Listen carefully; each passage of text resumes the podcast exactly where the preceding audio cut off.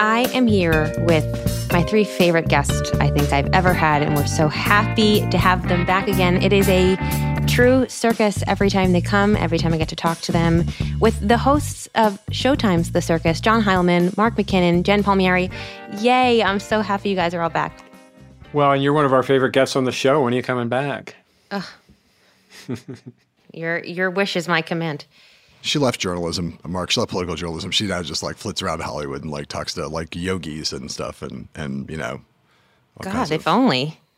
I wish. That sounds like a dream life.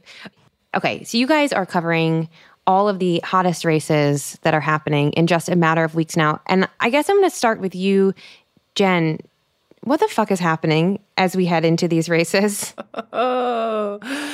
It's uh, it's very different depending on what, what state you're in. I mean, the the the um, I think that the threats there's a larger threat that hangs over all of the races, a larger threat around democracy, about which party is going to, you know, there's like which party is going to control Congress, but then there's just the broader question of like what side is going to win out, what view of America is to is going to win out, and you feel that.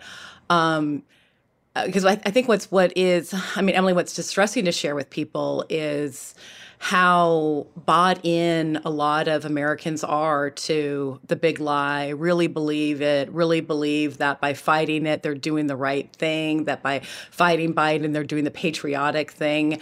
Um, and you know we just spent a week in arizona and it was so deep there. And you know and at some point it if uh, some of these election deniers win this time around, you kind of you're having to face the fact like, oh wow, this this is what America is. This isn't just a few leaders that have gone gone astray. There's like a much bigger virus that has that has spread, and so you feel that pretty acutely, you know, depending on which uh, state that you are in. But it is a you know, like that's that's that's what the battle is. I said about um, Kari Lake, who was the um, Republican gubernatorial candidate in Arizona, uh, a big election denier, hasn't backed off. Decent chance of winning, doing really well, very telegenic, very charismatic. You know, and her Democratic opponent doesn't want to debate her, and she, you know, doesn't want to go down the rabbit hole with, with Kari Lake. But it's like that's what's happening. That's what the country is going down the rabbit hole with Kari Lake. We're going to have to have this fight, um, and sort of a prelude here in 2022, and then, you know, in 24 and it's going to we're going to stay at it for for a while but you feel it like really acutely when you're on the ground in these places mm. MCAT, I want to ask you on those election deniers, you know, it's it's in that race that you guys had a fantastic interview on the on the episode last week. It's in another race in Arizona. There are candidates in Pennsylvania and, and, and in every state that are election deniers. There are people on the ballot who were present on January 6th and part of insurrection activities in DC. Are these people breaking through? Is that message resonating? Is that the thing that they're campaigning on? And what is the appetite for that kind of message as we approach these midterms? Well, it's penetrating for sure, especially when you have 61% of Republicans now across the country believing in um, Trump's lie. They believe in the big lie. That's, you know, two thirds of the Republican Party. MCAT loves that stat. It's one of his favorite. It's one of his favorite stats. Well, it's because it's chill, because it's so frightening. It's so frightening. I, you know, it's, uh, but I mean, there's really, there's two, there's two elections going on right now. I mean, there's the, there's the Democratic election, which is all about protecting democracy uh, and abortion, really. I mean, it's kind of being fought on those two fronts. And the Republican, uh, uh, Republicans are now fighting on, on the economy, crime, and immigration. And, you know, they got a big boost today with the inflation numbers. And so I'd say broadly that, you know, we have kind of two uh, shifting storyline, which was, well, three three storylines. In the spring, it was like it was going to be a huge wave, Republican wave. This summer, with the uh, Dobbs decision, uh, that dynamic changed. It looked like Democrats maybe had a shot to claw their way back, make it close, maybe hold the Senate. Uh, you know, sort of long odds on the House, but maybe, but they were off betting odds anyway. And now, I'd say it's kind of drifting back Republicans' way, where it looks like, uh, you know, certainly the House and maybe even the Senate, and you know, uh, not a wave, but a pretty significant ripple uh, heading the Republicans' way right now. I want to talk about choice in this election, but I, I first want to talk about Georgia, and that sort of will get us back to this conversation about abortion. Heilemann, you yes, yes, it will. are. Yes, yes, I mean, will. what is happening there in Georgia? It is. There are a lot of wacky races that are happening right now. This, to me, to my eye, is the wackiest. Um, we're recording this on Thursday. This will come out next week. So we have a debate on Friday evening that is yet to happen. So who knows what will come out of that? But we have a candidate who has so far endured insane personal scandals in this race, uh, and the race is still this week. You know, there's there's three points between the two candidates. What is happening on the ground? Uh, do does anyone care about these insane Walker scandals, or are we post scandal in this post Trump era?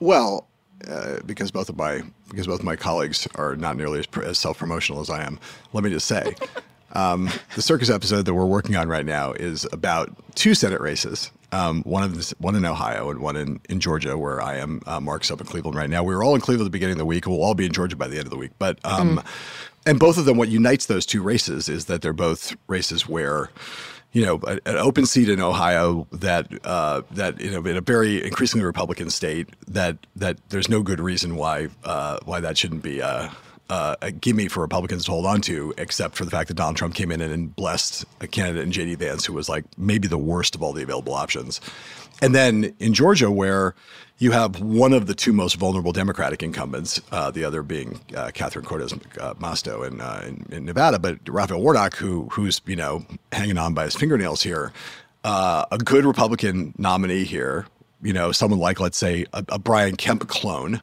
Brian Kemp was leading Stacey Abrams by double digits here.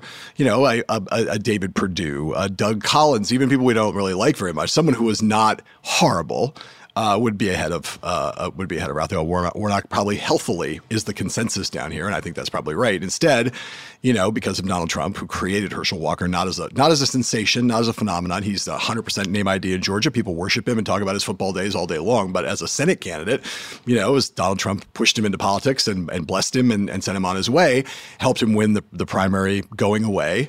And now, you know, as you point out, Emily, it's like he's, you know, he's like he's a, uh, he's like in the red zone of horrors, right? It's like you know, everything's been bad for him from the very beginning. It was first, it was he can't speak a coherent English language sentence about anything. I don't mean like he does not a mastery of policy. Get him to talk about evolution. He sounds like you know, he sounds like I don't, I don't even want to use the words. He just says on evolution, on on the environment, on on any policy subject, on any something substantive, he can't really string two sentences together. Whether that's because he's just not very bright or because he has suffered some head head injuries as a football player, we don't know. But then came all the personal scandals. And the race right now has been locked at at Warnock. Basically, everybody's polling has Warnock up somewhere between one and four points for the last like three months in a row, and nothing is moving that. So what does that what does that tell you? It tells you we live in very polarized times, and that that forty some percent of the Democratic Party is you know going to vote for the Democrat, and forty some percent of the Republican Party is going to vote for uh, going to vote for whoever the Republican nominee is. There are Republicans all over the place here. One of whom I talked to today. Uh, Republican strategist who, was Trump's state director in, in 2016, who's just like basically spoke for every person in the, in the Georgia Republican political class and was like, here are all the truths. One, we love Donald Trump. Two, we hate Joe Biden. Three, Raphael Warnock is is like Joe Biden, a socialist, and is driving the country into the into hell, basically, not just into the dirt, but into something worse than the dirt.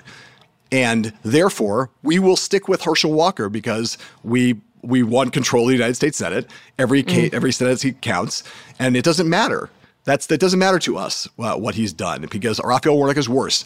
He Herschel Walker may be a, a hypocrite on abortion, uh, but Raphael Warnock wants us all to pay for abortions into the future. We're we're just we don't care, you know. And then the last thing they all say is, what a fucked up situation we're in that we it didn't have to be this way. You know, if we had nomin if we had if we had picked as our nominee uh, the the the Georgia Agriculture Commissioner, who was really the second place finisher in the primary here, we'd be up by ten.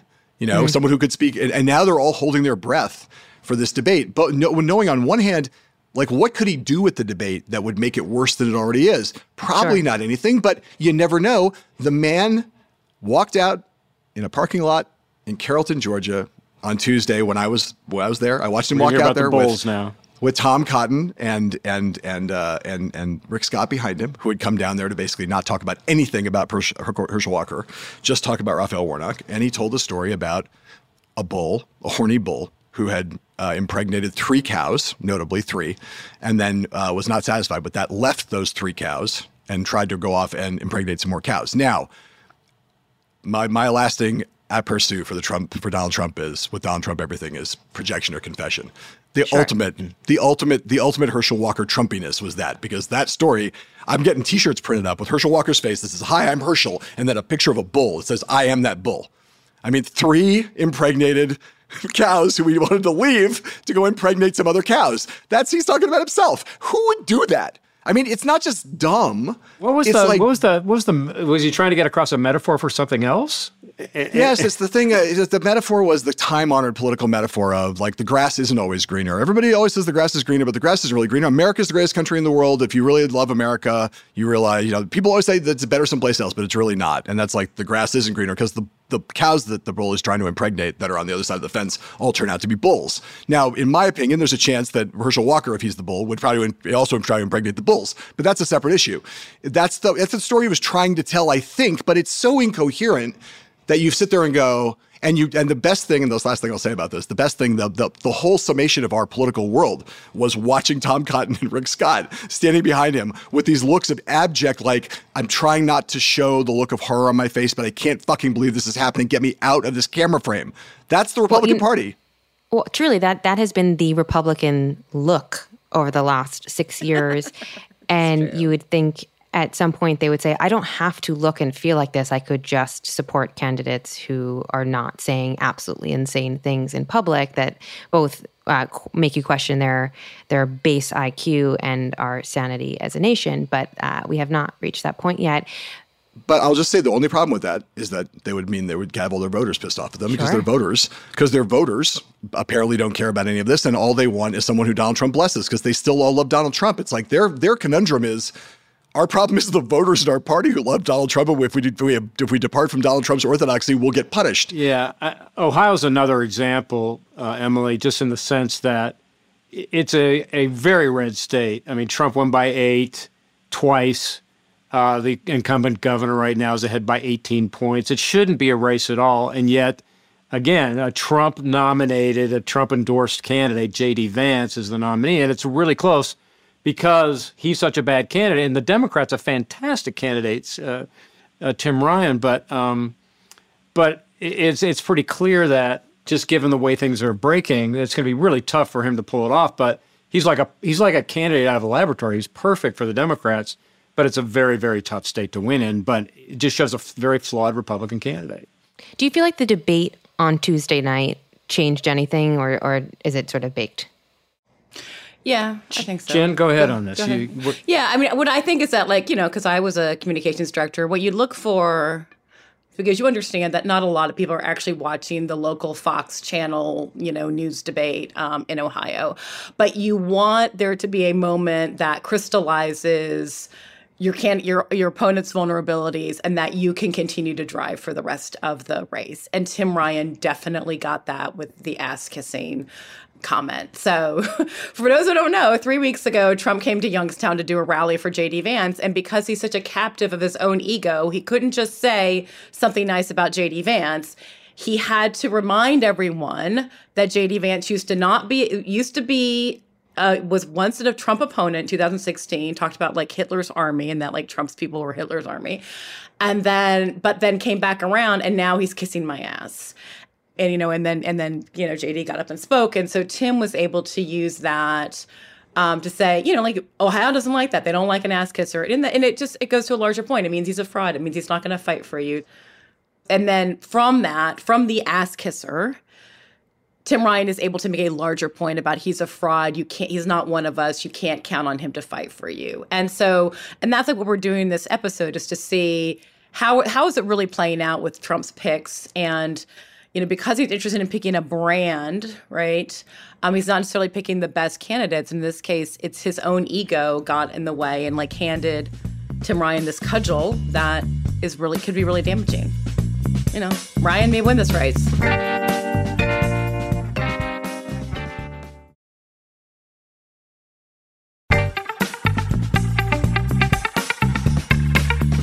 I need to come back to Trump and his brand and his ego in a second, but but I'm not done with Herschel Walker and I'm not done with the abortion discussion. I have I have to to ask you guys this. Uh, and and Heilemann, what you were saying about this Republican attitude of like sort of who cares? This is this is the guy. Uh, the attitude around the Herschel Walker scandal of impregnating a woman and making her get an abortion, and then the abortion, uh, the the so-called pro-life supporters in this country sort of shrugging and saying like, oh well, at least he's out there talking about pro-life and um, and championing our cause this message is coming at a time where we really thought that Democrats were going to be able to pull out this midterm election because of the decision that came came up this summer. Where do we stand with how abortion and pro-choice, pro-life messaging stands three weeks to the midterm election? Is it mattering the way that we thought it was going to matter this summer? Are people just sort of out there championing Herschel Walker and saying like, "Oh well, who cares"? this is really going to be a a uh, an answer that's going to satisfy no one. We don't know the answer to this question. These are all like unprecedented things. There's never been anything like this before. You know, you, you the, the, stripping away of a fundamental constitutional right uh, that people had for 50 years, women had, and everybody had for 50 years, is that we've never seen anything like that before. And and I've always been from the very beginning. I've said, you know, in the face of, of Democratic women who said we will rise up and we'll power the blue wave, I was like, I'm not saying I don't believe you. I'm just saying there's no precedent for that and, I, and all I ever know how to talk about in politics is what's happened before. So, you know, you watch things happen. Kansas was an incredible thing. And, and the, the Kansas vote demonstrated that in a very red state, in, a, in an election environment designed to, to, to push through a radical pro life, anti abortion amendment, that, you know, there was the broad national consensus in that very red state in the middle of August on a 105 degree day in a very small, uh, in what was supposed to be a small primary, a small turnout primary, you know, provoked a giant wave of of not just Democrats and not just uh, feminists, but of you know, 60% of, of Kansas came out and said, uh, of Kansas voters came out and said, no, we want Roe v. Wade back, basically. You know, so that was, I thought, an incredibly not because I mean, a you know I'm for abortion rights, but even if I wasn't, I would say that's a great, great. Uh, it tells you democracy works. You know, the courts threw it back to the states, and the states stood up and did something surprising. That should tell everybody everywhere that if they go out and work and, and organize and, and, are activists, that they can move the needle in ways that are really surprising. If you can, if you can stop an anti-abortion amendment in Kansas, you can stop it anywhere. That's mm. empirical evidence. It could be very powerful. We've seen around the country evidence that there has been a there was a wave of voter registration over the course of the summer by mostly by female voters, apparently motivated by by Dobbs, uh, that looks like it was going to move the needle. So I don't I discount the possibility it still will. And and Democrats are running on it everywhere. I mean, there are Democratic strategists who are like, it's the only thing you should be running on. Bernie Sanders had to write an op-ed the other day saying, no, no, no, like we should also talk about the economy. That's how singular a lot of Democrats are in being focused on it. And I have no doubt that there are some congressional districts where it could where it could move the needle. I think there are other places where it's not going to move the needle. It's not going to, you know, there are women in Georgia who are who are motivated by it. There are Democrats in Georgia, but if you look at the state of the Georgia Senate race, Raphael Warnock is trying to pivot to that on, as he talks about this. He doesn't want to attack Herschel Walker personally. He has some, some issues of his own personally that he doesn't really want to talk about. And so he's trying to be delicate about this. He's trying to be kind of like, yeah, my kind of point to the badness of his of his opponent, but in a, in a light touch way, and then pivot into policy issues that favor him, including his his position on Roe and the fact that that Herschel Walker at the peak of his hypocrisy is like, but would like to see abortion banned on a national basis, right? So is that going to work here? I don't know. I don't know the answer to that question. Anybody who says they know how this is going to come out in a month from now is just is a, there, there, there's nothing to point to. You just have to. There's energy in, in both directions on both sides. And I will say that to Mark's point earlier, the one thing we've seen over the course of the last year is that the president's approval rating, and and therefore largely the party's standing on a national basis, has tracked to the economic news almost entirely. When when gas prices are falling, the other thing that was happening in that period when things looked good for Democrats was that we were looking at the after effects of Dobbs, but also gas prices were falling and food prices were falling, and it looked like the economy might be getting back into a good place. That's not the case anymore. And so there's countervailing trends to Mark's point about not just campaigns, it's not just there are contrary campaigns being run. There's countervailing realities that are crashing into each other. And for a lot of people, I don't know what American voters are going to do when they're challenged by, on one side, how do we fight? How do we vote for women's choice on one side? and that's a value that they care about. And at the same time, they also care about they also care about food prices and gas prices and immigration and crime. As Mark pointed out, for a lot of voters in the middle, they're pushed and pulled in both directions. I don't know what's going to win that fight. We've never seen it before. Emily, I think one thing that's interesting is that traditionally midterm elections are about voters responding to what they believe is an overreach from the incoming administration. You know, the Democrats get elected or the Republicans get elected, they the you know, they're full of themselves, they do too much. Voters come in in the midterms and like say too much, we're going to pull it back. Well, this time we we have a different branch of government overreaching, and so people were responding to the Supreme Court overreaching, which was kind of an unprecedented thing. So that's kind of the X factor that John was talking about. But you know, just the, with the inflation news, and you can kind of feel it out on the trail. You just get the sense that sometimes we we really overthink and overcomplicate this stuff, and at the end of the day, a lot of it is just sort of very basic, where people say, you know, things just don't feel so good out there, and I'm just going to put the other team in for a while. You know, it's just I don't know, like, Emily. Can I can I can I have a countervailing please. view on uh, a counter view on, on abortion? Because I feel like um, I know that, for example, if Kari Lake ends up losing and Katie Hobbs wins in Arizona, like Katie Hobbs, for better or worse, has like put her eggs in the abortion basket. You go to Arizona, it is all ads on abortion for Mark Kelly, for Katie Hobbs, the Republican um, Attorney General candidate, the Republican Secretary of State candidate was like having to address abortion in their campaigns. They're trying to find ways to moderate. So in some places, it seems to really, you know, have a big impact. And then there's places like Michigan where it may not be number one voting issue, but Gretchen, Gretchen Whitmer took that issue, defined her her opponent with it, you know, hung the no exceptions for rape, race, incest around her neck, and look, that race was still being pretty close, but Gretchen Whitmer was, you know, on her way to being, you know, in a very tight race, and now and now she's not. And then you see early vote numbers, like the the number of ballots requested out of Michigan, 1.6 million as opposed to 1.16 million in 18. You know, so I think it may be that it is a different kind of year and that you know issues like abortion kind of trump some of these may even trump the inflation but, mm. but let me just let me just add the final addendum on jen's point which is you know she's there's a big if there in, in arizona right which is if katie hobbs wins that's kind of what i'm saying is like I'm I'm totally open to the notion that abortion will be the thing that saves us all from Kari Lake, and and that all of those Democrats in Arizona will be able to ride that to victory. That could happen. But Jen was with Jen and I were sat together at a Kari Lake rally in, in in Arizona two weeks ago and said, "Man, she's really good. She could win."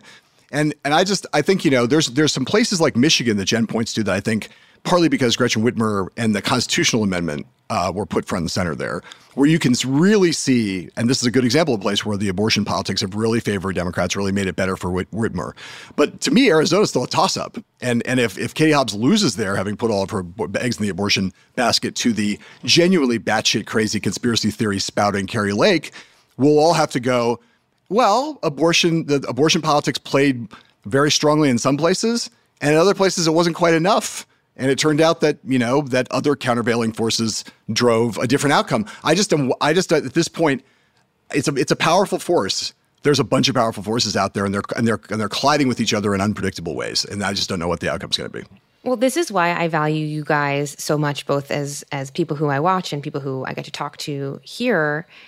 You are some of the, the few national reporters who have actual wisdom and experience, you actually spend time out of newsrooms on the East Coast and you are with voters, you are with candidates in their natural habitats. And it's such a valuable thing to hear. And it's why I'm scared to ask you my last question. What do we think of the viability of, of Trump in 2024? Everyone who I've talked to uh, on on the Trump side makes it feel very, very real. Um, and I just need to know what your temperature is out in these states. Well, I have a thought or two about that, which is for all my Democratic friends who, uh, you know, are wringing their hands and getting all excited about all of Trump's legal entanglements, I say to them, given the current environment, you better pray that Donald Trump's a nominee because he may be the only guy you can beat. And I do think that. I think I do think Trump could be beat by Biden or any Democrat. I, I think he, there's enough erosion now. Uh, he'll still have that very, very you know animated base, but I don't think it's enough in a general election. So And I think he's running for sure. I mean, th- th- you know better than anybody, Emily, that what he craves more than anything is just attention. And there's no more attention than running for president of the United States. And he's not going to get off the stage and turn over the spotlight to Ron DeSantis or anybody else. So he's running. And by the way, there's a precedent for somebody running for prison in 1920. So he, the, the, the legal entanglement is not a problem for running for him. Well, the people the people I talk to say that that is more than the attention, the ability to outrun uh, justice is the thing that will entice him and put him over the top. Certainly a factor. is the scariest thing I've heard. I mean, I'm with I'm with Kat. I feel like he could be beaten. It's hard to come back a second time after you've after you've lost, even for him. There is erosion, and there are more formidable Republicans. Um, and I do think that any Republican is going to be very is going to be tough to beat in 24. I think there are three related questions. One is, is Donald Trump going to run? If he wa- runs, will he win the, what's his prospects in the Republican nomination fight? And then there's the general election. Um, I will say now that the third of those I refuse to address under any circumstances. I don't know who the Democratic nominee is going to be. I don't even. I don't know whether we don't know whether Joe, Joe Biden's running for president again. So tell me who the like. Talk to me a year from now when we know who's running on the Democratic side, who the nominee is, or who the prospects are. We can have a reasonable conversation about that then. And for now, it's a, not a helpful conversation. It's not one that I have any opinions about. But Trump's way more likely than not to run. And the worse his legal problems get, the more likely he is to run because of the answer number two, which is that if he's indicted, he's guaranteed to win the Republican nomination. There's like, you know, as soon as it became clear how bad things were for him around Mar-a-Lago, it's like the DeSantis people were like, we can't run against him if he's under indictment. It's Donald Trump, like everyone's rallying around him. The party has this instinctive, part instinctive, largely instinctive and partly rational in the sense of like knowing what their voters care about, uh, tendency to to rise to his protection. I think he was very close to being in the gold watch category before the Mar-a-Lago uh, uh, search and seizure. It was like Republicans were very happy to be like, "Hey, you made America great again. Thank you very much." But you talk about the past all the time, and you don't win presidential campaigns by talking about yourself in the past. That's all you want to talk about is yourself in 2020. We need to talk about the voters in 2024 in the future, and that was kind of where it was headed. And then I think for obviously legitimate legal reasons. I, I hope Trump gets indicted because I think he's obviously a criminal. and so I'm for it for the rule of law. But do I think that it guarantees that he would be the Republican nominee under indictment? I almost certainly. I don't think anybody, he'll almost run unopposed. Everyone will have to rally around him. And then you have a very strong, united Republican Party around a president probably under indictment running. You know, if you do the if you do the math on the timing, they wouldn't be able to get him to trial until it won't happen in 2023. It'll won't be 2024, and then they'll have to delay it because he'll be running. He'll be the nominee of the party. So he can. He, Emily, to your point, they're not wrong that Trump is playing the game of, you know, I can't get a fair trial if I'm the nominee under indictment. We have to delay the trial until after 2024, and then by then I can be president and just drop the whole thing. That's the game he's playing, and you know, it's not out of the question that could work. God, if this didn't entice people to vote, but more importantly, watch the circus, then those people are beyond beyond any help. You guys just repeatedly do it and do it and do it. And I am so grateful for your wisdom here and on Sunday nights and Showtime's, the circus. I'll go and watch it. S- save yourself, uh, learn some things. I'm really, really appreciative and go get them. I know you have flights to catch or not catch in Jen's case.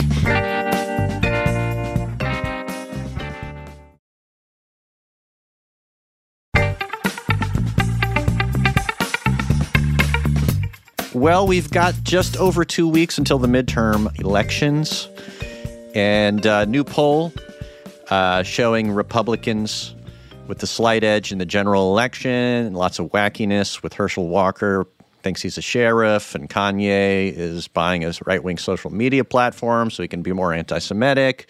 And uh, right into the middle of this mix comes this brand new book called The Persuaders by Anand Giridharadas, who is with us today. Let me just read the subhead of this book the, At the Front Lines of the Fight for Hearts, Minds, and Democracy. And Anand, welcome to the program. Thank you so much for, for having me. I'm really excited to have this conversation with you. Yeah, your book comes out this week. I have been lucky enough to read it. It's powerful and super fascinating.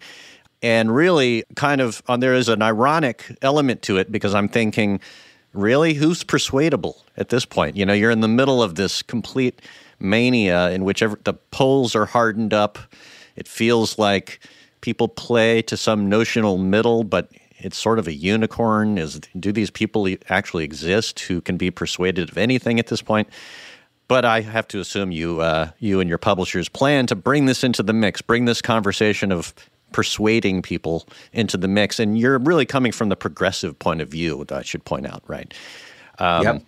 So, tell me, like, uh, what was your idea about writing this book? What inspired you to do it, and what is the is there something going on in the Democratic Party that you feel this book needs is speaking to? Yeah, well, I- I think you what you are what you are reflecting and channeling uh, in that lead up is a very widespread sentiment in America generally, on the left in general, among Democrats, among progressives, moderates, liberals, which is a kind of fatalism about the possibility of changing minds in a time of fracture and fury and polarization. And that's a really understandable sentiment.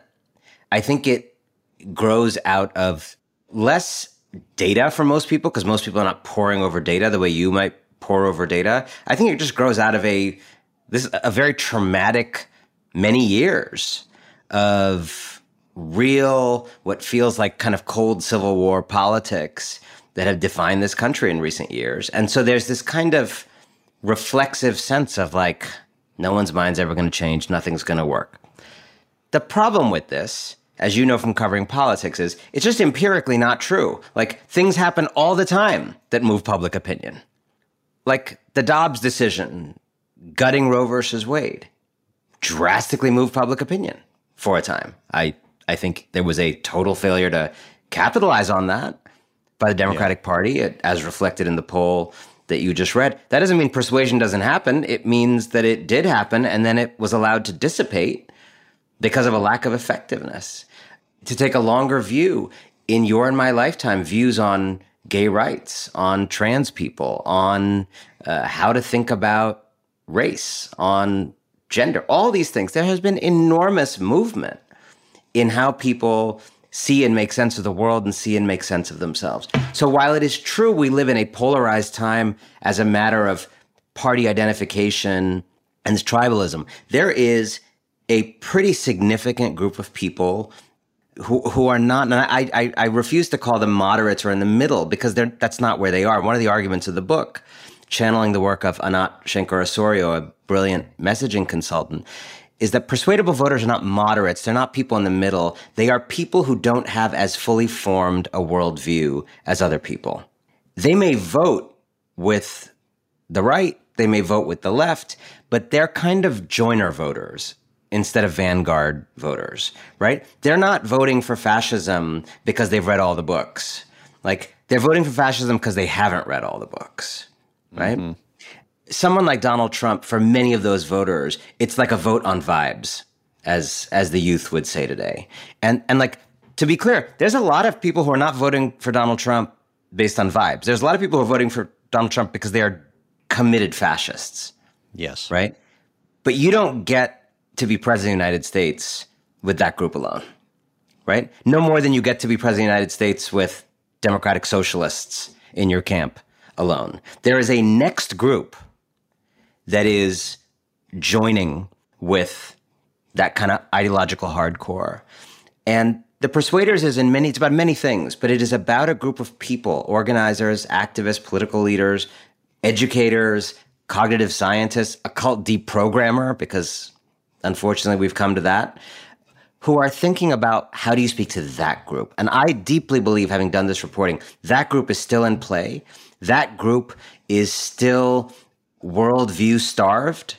And in my view, the, the political left, uh, what I would call the pro democracy movement at this point, has been relatively feckless in speaking to this group, has been prematurely fatalistic, has participated in this kind of culture of the great American write off of just saying, we'll never be able to get those people. It's not true. It's not true. It's not true. We move people on vaccines. We are moving people on race. We're moving people on gender. We've moved people dramatically on uh, the economy and matters of redistribution.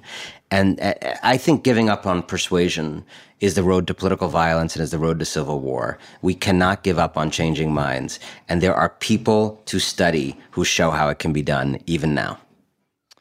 Right. And in so by the way, we've had on this program Liz Smith, James Carville, people who say, you know, you, you need to go to where the voters are and speak to them in a certain way. And there's a notional middle that where the Democrats are giving up. And this is a debate inside the Democratic Party, right? And I don't, I don't want to say you're uh, counter to them, but you have an alternative way of looking at it. And what she says, uh, the strategist you spoke with, is that um, you know you need to get a. Um, she compares it to a choir. You know, you need to have like a harmonious, joyful singing on the at the progressive left side of it. And when the middle hears that, then they hear your argument clearly, as opposed to a watered down version of that. And you you put it another way, which I thought was really funny. Um, if one faction of cool kids in school is prone to shorts and another favors pants, you on team shorts don't win over the undecided with capri pants. You win them by getting as many people as possible to wear shorts in their presence, right? I, I love a, that you. Yeah. I love that you bring that up because, like, one way to understand my book is a 300 page plea for the Democratic Party to stop being the party of capri pants. Okay, right? there you I, go. I think we can all rally around that that notion.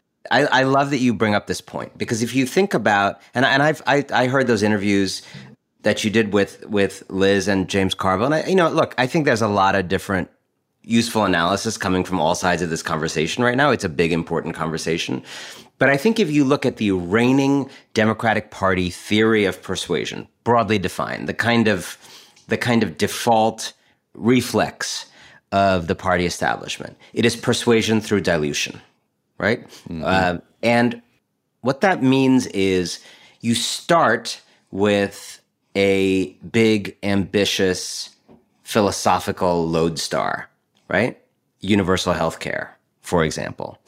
I think if you were to look in the depths of Barack Obama's heart or Bill Clinton's heart, I absolutely believe, even though I may disagree with them on their healthcare approach, I absolutely believe that what they want in their heart is universal healthcare. Everybody to have healthcare, right? I, I don't right. doubt, uh, this may be controversial to everybody. I don't doubt that in some basic level, what they want and what Bernie Sanders want is in the first instance in their heart the same, right? Yeah. I think what then happens for the kind of democratic establishment is that lodestar is then translated into what do we need to do to persuade?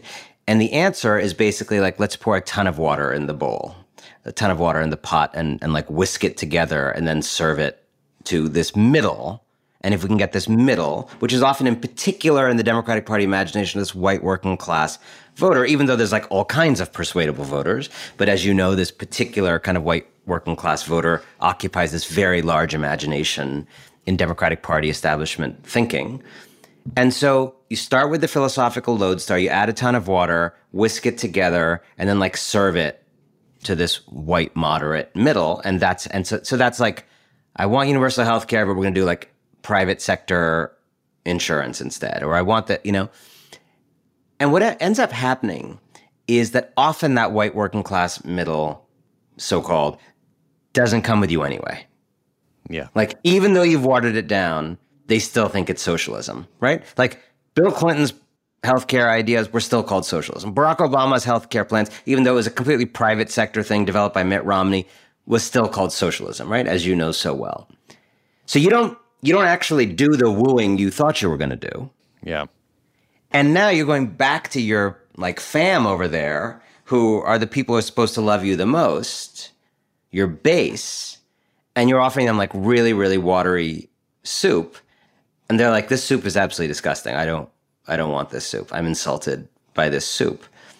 And this may sound a little exaggerated but i think this is the situation the democratic establishment ends up in more often than not where biden joe biden is called a socialist for build back better. Yeah. And progressives are like it's not enough right? yeah so, in many ways, what Anat and others in my book are trying to do, I think, is actually flip this theory of persuasion 180 degrees around, right? And in some ways, my book, I think, is best understood as an attempt to really turn this on its head, not tweak it, really turn it on its head, which is, and, and the opposite that I think I'm trying to articulate is persuasion not as dilution, but is standing very firmly and bravely and committedly in ambitious ideals and digging your heels in on those things. And then with your heels dug tightly into the ground, you can actually reach out much further than you could if your hand if your feet were not so tightly rooted. And so that does not mean I'm going to dilute the kind of healthcare policy I have to win over white people in rural Pennsylvania. It means I'm going to continue advocating for something like Medicare for all, right? But outreach, I'm going to call it freedom care instead of Medicare for all. I am going to, it still stuns me, Joe, that no Democrat that I know of has ever done this. No one has ever made a video ad of what it would be like to go to the doctor if we did Medicare for all, right? I don't know. I assume you've traveled for your your work and in life. Have you ever have you ever had a, one of those healthcare experiences in Europe where like you have to go to the doctor in Europe and you just go in as an American yeah. and and it's just you're not even from there and it's just free and then you walk out? Yeah.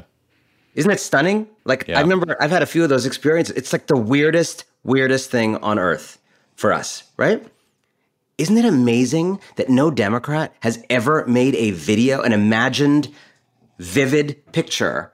Because this is like the biggest pain point in so many Americans' lives. No one has thought to make a $5,000 video showing us what it would be like to go to the doc, have a lump, have a pain, go to the doctor, get treated nicely, walk and the end they say thank you you know thank you for being part of the united states of america good luck yeah. Yeah, that's yeah. it right so that would be an example of like persuasion not through selling out what you want to do but like reaching people differently making arguments for something like medicare for all that play into different frames besides a progressive frame I, I would argue Medicare for all, and we're just picking this one example, would be one of the biggest expansions of, of individual freedom in American history right? Because if you ever ask, as I, have literally done this experiment in like public spaces, like if you ask people, how many of you all have a business idea? This is America, right? Like everybody's got a business idea, right? Everybody's got some napkin idea. And then you ask people, what is the number one reason you are not doing your idea? The answer in America is healthcare. Like I can't leave my current situation of employment because I would not have healthcare anymore. So how many businesses how many small businesses are not started every year? Like, how many capitalists never get to become capitalists because they got to keep working for some asshole boss? Yeah. Who controls whether their kid would get treatment if they got leukemia, right? So, how come we don't talk about that in the frame of individual freedom and liberty, right? So I'm just giving you one example on one issue of what it looks like in the old way and what it looks like in the in the kind of way that I'm suggesting.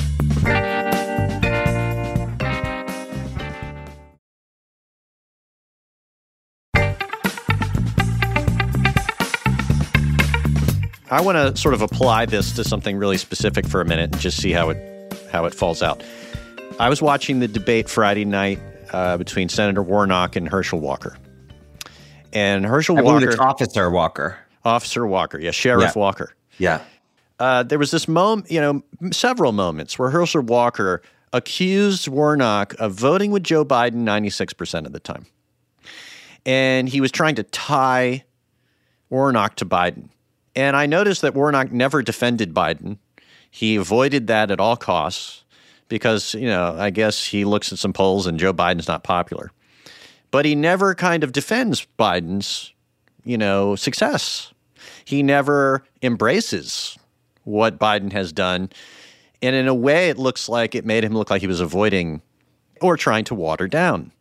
Uh, you know, he's he's going towards some notional center because he's afraid that Walker is going to own that, which is that kind of skeptical, angry white dude that is the imaginary figure. You know, would you have recommended to Warnock? How would you have said to would you say pivot right into it? Would you embrace Joe Biden? I mean, you're a progressive, and I don't know how you feel about Joe Biden, but in that case, Biden has accomplished some things, right? I mean, how do you deal with that in, in the real world? Yeah, I, I first of all, I think Joe Biden is a is the most progressive moderate of our lifetime. Yeah. Right. Uh, I don't think you know he's what Bernie Sanders would have drawn up in like a an ideal imaginary you know yeah, uh, context. I also think he's not anybody. What he's evolved into is not what any of us would have assumed, given his background and right. context. And I think progressives have a lot of credit to take for the Joe Biden presidency being frankly, far more progressive and ambitious uh, than we would have expected. This guy proposed three separate trillion dollar plus spending bills in his first year. I would argue, and you know, this may be controversial in, among progressives, like I would argue there's a real break from the Clinton and Obama economic consensus. And frankly, you know, and, and they still do stuff that has that old caution and and and like lobbyists still have power in Washington. Like I'm not Pollyanna, but I think there's a way in which Biden was pushed to the left by where the energy and dynamism in the party is, and Bernie's two campaigns having had a huge effect, and AOC shifting the conversation, as I write about in the book. So that's kind of, I, I, think there is a lot to celebrate with Biden, frankly. And that was not something I was expecting to say. This is not my flavor of, of politician, uh, as you sort of indicated. I think the example with Warnock is, is a perfect example because whether or not he's popular, everyone knows he's president. And everyone knows that you're from the same party as him. And everyone knows that it's probably true that you voted with him that percentage of the time. So being silent about it it's you're not like keeping a family secret the way Herschel Walker keeps family secrets. Yeah. Um, like you either make meaning for voters around that association, or Herschel Walker is making the meaning. Like you're not voters are not going to forget that you're associated with Joe Biden. So what I take from that, and I didn't watch what you're describing, but like what I take from the story you just told, is that the only meaning that would have been made in that moment about the Warnock Biden connection is the meaning that Herschel Walker assigned it. That's right. That's yeah. the story. He, he let him frame story. it. Yeah, he he framed it. And so here's a different way of framing it, which is whether or not Joe Biden is at a historically popular high. Here is what we have done in Washington to make your life better while they were doing XYZ, while they were doing coups and advocating violence and trying to put women back into the 14th century, we were trying to fight child poverty and did. We were trying to get things built again in this country, and we are. We were trying to make sure that America is the most number one country in the world in fighting climate change, and we did, right? And I think it goes back to that notion of are you so afraid of this middle that you just want to hide?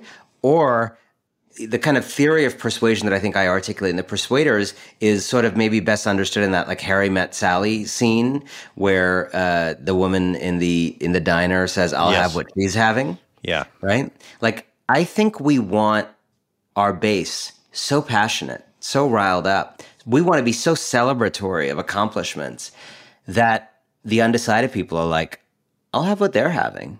Yeah, right? yeah.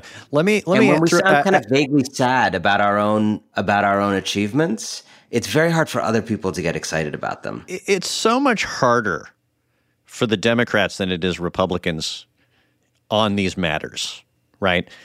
And there's another sort of wild card in this, and, and you don't really address this head on in the book, but it's something that I feel like is a issue with Democrats. Carville brought it up last week, which is the media and the way the Democrats uh, present themselves in the media and how the media presents Democrats because uh, you know there's this both sides a way in which things are presented as if they have equal weight, and Democrats are themselves negative, tend to be negative on themselves. You know, there's like a almost like self doubt built into their identity, you know, which on one hand means they're maybe more uh, you know, receptive and open to argument and reason. And on the other hand, they look indecisive, right? Did you see? I don't know if you saw this this week, and I just want to mention this as an aside. Uh, the New York Times, and among other bad news that dropped this morning, was a little sidebar where they conversed with some uh, Hispanic voters who lean Republican, and they were asked to describe the Democratic Party, and all of them said indecisive, indecisive, and or you know they didn't have a a point of view. And so, because there is a debate within the party about the progressive wing that you represent, and some, there is some centrist voter out there who we're all trying to figure out who that is and how do we talk to them and define them and and it's not just white dudes but that's the image that comes up in the in the you know the Frank Luntzes of the world so like how do you deal with that how does the Democratic Party deal with the media when the media itself also has something to do with the framing. Absolutely. You know? Like I, I, think there's no question. I say this to my friends in the media all the time that, you know, I, I think we are helping to sleepwalk the country into fascism, you know? I mean, you clearly have the liberty for in this show, in this publication, to speak in a less guarded and and yeah. like right?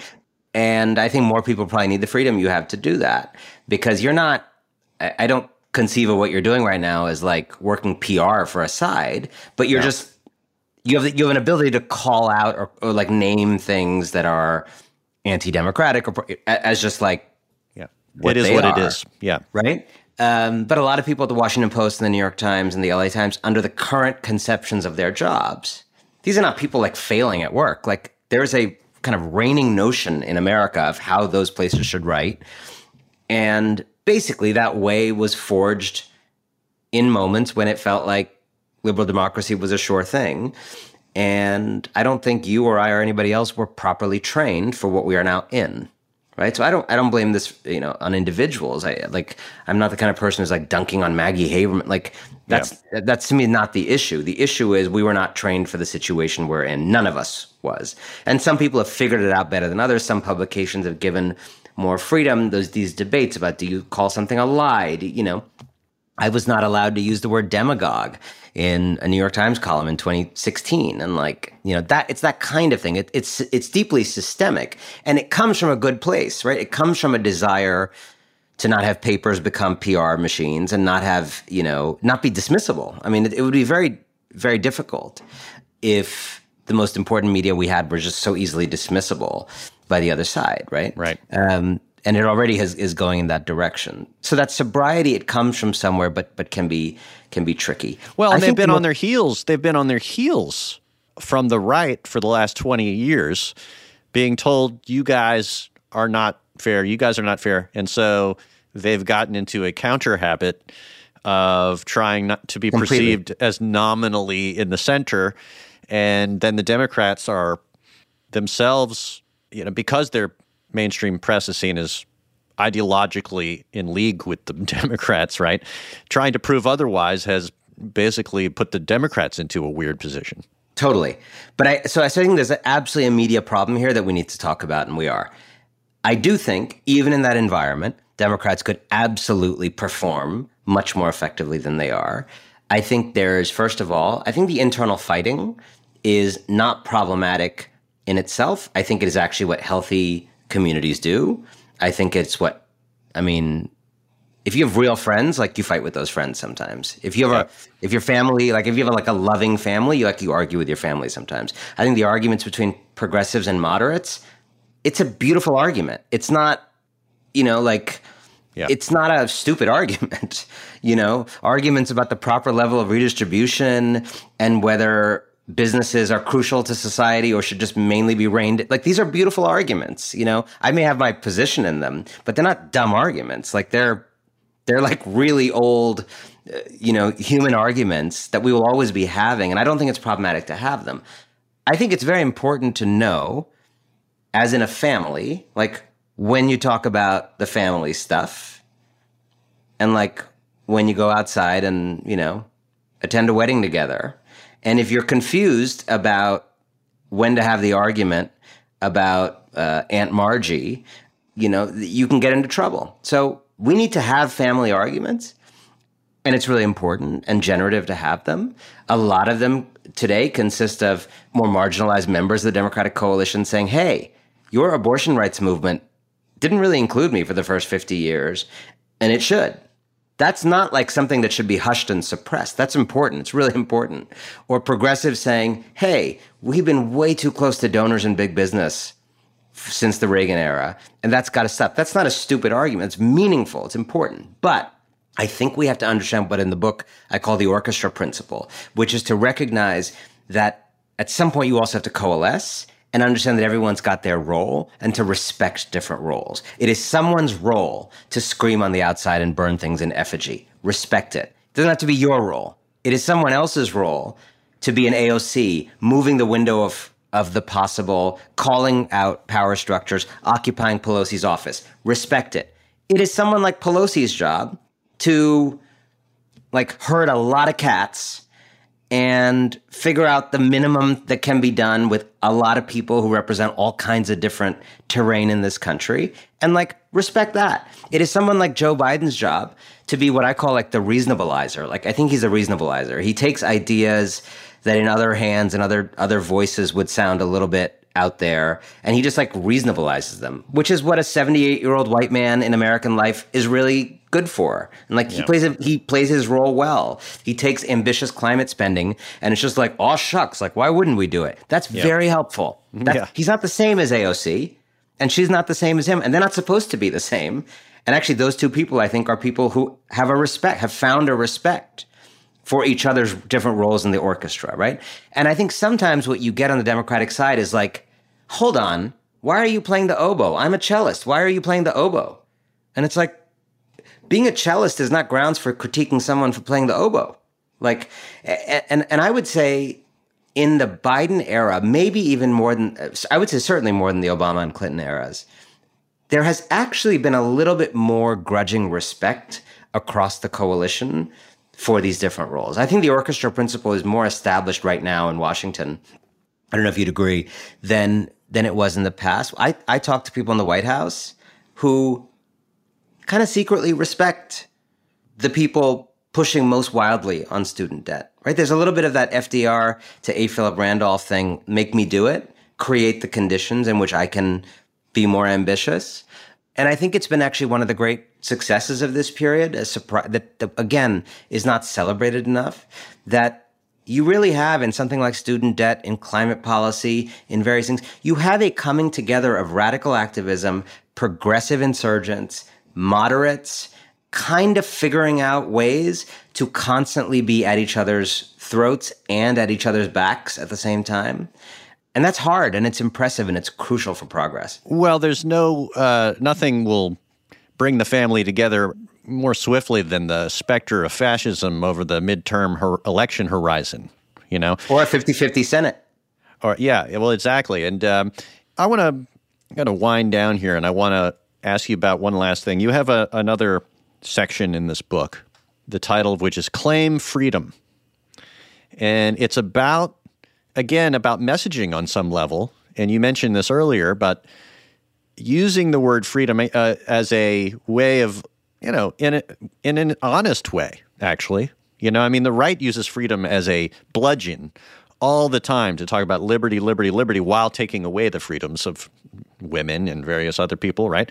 Um, and I was reminded of this actually a few months ago. Charlie Crist was on here. He was now running against DeSantis in Florida, as you know, uh, saying, you know, he sta- he stands for freedom. He says, uh, you know, he calls F- Florida the freedom state, and yet he's taking away freedoms from all these people, you know, transgender people, women, you name it. So tell me a little bit about that. Dive into that for a minute, what the possibilities of that are. Yeah.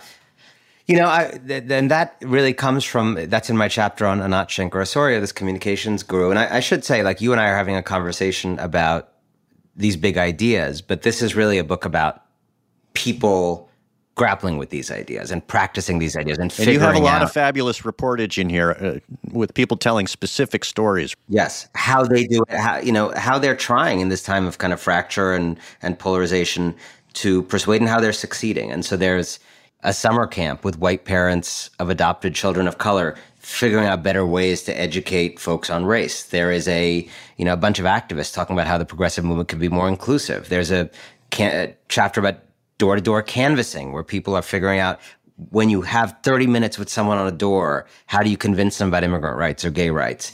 And and then there's Anat, who's this messaging guru, and who one of whose big ideas is about not conceding the frame of like contested frames, right? So what you, you don't want to do in her analysis, you don't want to necessarily adopt frames that belong to the other side, right?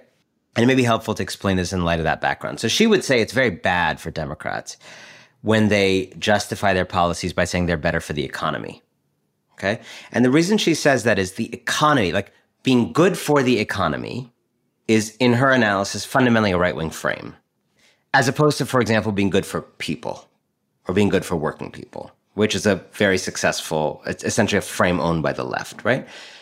When you are saying the Affordable Care Act would be better for the economy, you're probably not going to break through as much as you think you are because good for the economy is a brand relatively securely owned by the right. If you were to instead say the Affordable Care Act is an enormous expansion of dignity for every single person, no exceptions. It resonates with what people already think of you and how they already slot you, right? So don't claim territory that is totally owned by the other side. On the other hand, she says there's other territory that is contested territory where no one owns it. And freedom is probably the best example of this, right? If you look, you've probably seen these surveys. If you just ask for shared values, like there's almost no shared values anymore, right? Freedom is at the top, is the highest ranking value across center left, center right, far left, far right. Wow. Number one yeah. value.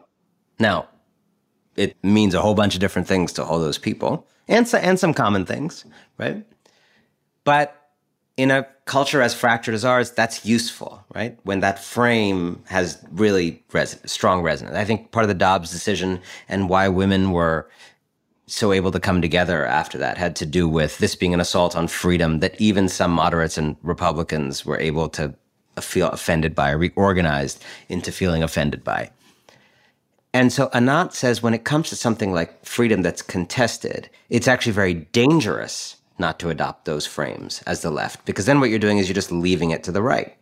I would add, add for my for my part, the flag is the same right? I think the left totally, you know, concedes the flag, concedes patriotism, concedes mm-hmm. saying "I love America" all the time, um, and offering its own vision of America that it loves, right? The America of of abolitionism in the 19th century, the America of civil rights, the America that has you know helped spread ideas of democracy and individual liberty, the America of progress on LGBT rights and women's rights and the, the America that is becoming a multiracial democracy, a majority minority country, and at a speed that no country on earth is.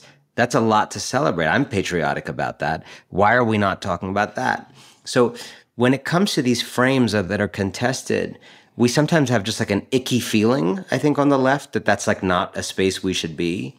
And I think those are absolutely spaces we should be. That that mm-hmm. territory should not be conceded. It should not be conceded that you know that the Christian position on environment is like environmental degradation. That's ridiculous to concede that. You know, we there should absolutely be a Christian organizing program on the left against climate change, right? And these, uh, so just to cite those three examples, when it comes to like adopting a kind of Christian moral frame, uh, you know, a a uh, freedom moral frame, a patriotic moral. Frame. These are three frames that I think a lot of people on the left would be like, little squeamish. Can't that's not me. it can't go there.